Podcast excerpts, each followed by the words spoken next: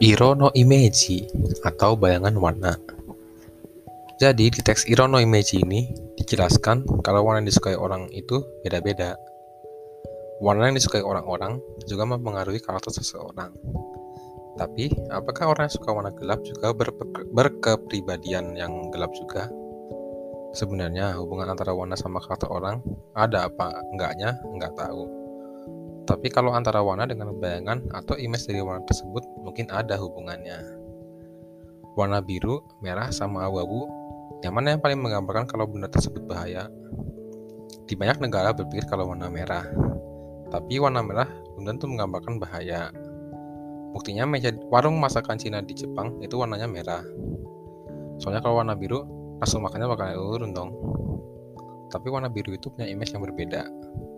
Pas hari lagi panas di musim panas, pasti haus kan? Nah, pas lagi kayak gitu, kamu pengen minum jus warna apa? Orang di teks ini lalu ngadain eksperimen ke orang di jalan. Satu-satu disuruh nyicip jus warna merah, biru, sama abu-abu. Yang paling diminati itu warna biru, terus abu-abu, dan yang paling gak diminati itu merah. Mungkin warna biru kerasa lebih segar kali ya. Terus di eksperimen lain ada dua kotak yang besar dan bentuknya sama. Terus ditanya lebih berat yang mana?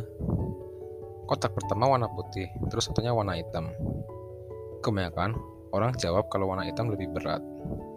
Padahal dua kotak itu beratnya sama. Warna terang kalau dibandingin sama warna gelap kayaknya memberikan kesan yang lebih berat kali ya.